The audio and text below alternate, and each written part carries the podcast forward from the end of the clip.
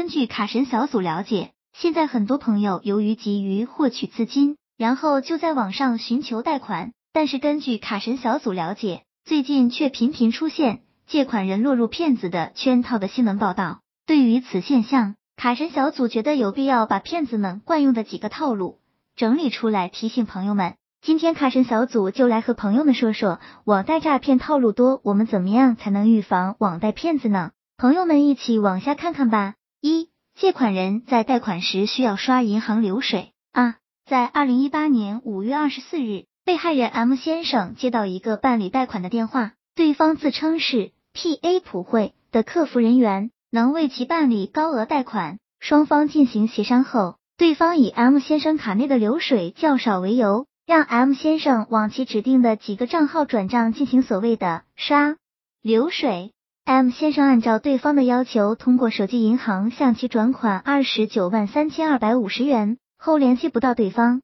发现被骗，立即报警。那么这个骗子的套路是怎么样的呢？不少人急需用钱周转，因为现实当中银行借贷较为繁琐，普通人可贷额度较低，因此就把视线转向了互联网。选择在互联网上找寻各种贷款网站、APP 以应对所需。骗子正是看到了这些人的需求，就以大额度、低利息、对征信没有要求等幌子，大肆吸引被害人前往咨询借款。之后就以放贷前需要各种手续费、保证金、补充银行卡流水等借口，要求被害人转账汇款，导致不少人上当受骗。此种诈骗类型也成为近期发案数量最多的被骗类型。不过，卡神小组提醒朋友们，正规的互联网金融公司就是结合贷款人的征信以及贷款人在各个平台的贷款情况、贷款额度，对贷款人进行综合评估，决定是否放款给你。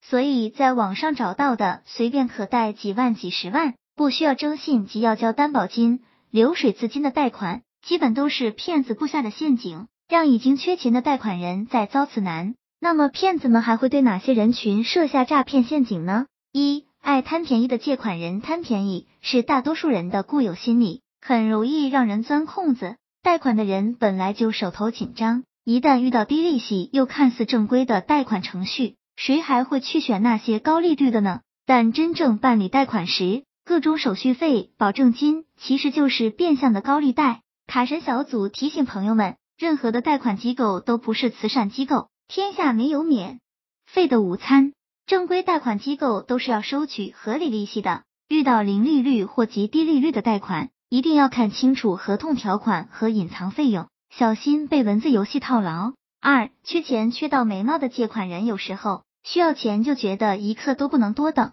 想要马上放贷，顾不得查验机构的资质，等不了审批的繁琐流程。如果一家贷款机构告诉你三秒放款，就算有些附加条件，比如提前支付各种费用，许多人也还是不假思索就办了。然而，贷款依旧批不下来，还会面临多次的索取欠款要求。卡神小组提醒朋友们，正规的贷款都有一个审批流程，立即放款是有很大风险的。朋友们需要保留足够的理智，不要一着急就被他人牵着鼻子跑。三，缺钱还怕麻烦的借款人，很多人办理贷款。今天让提供个资料，明天需要填张表，不由得抱怨很麻烦。由于对贷款条件、流程等很多具体情况不了解，也无法分辨机构是否正规，好多人都选择全权委托给中介或贷款机构的人办理。遇到不怀好意之人，往往贷款没着落，个人信息和钱款还被套走了。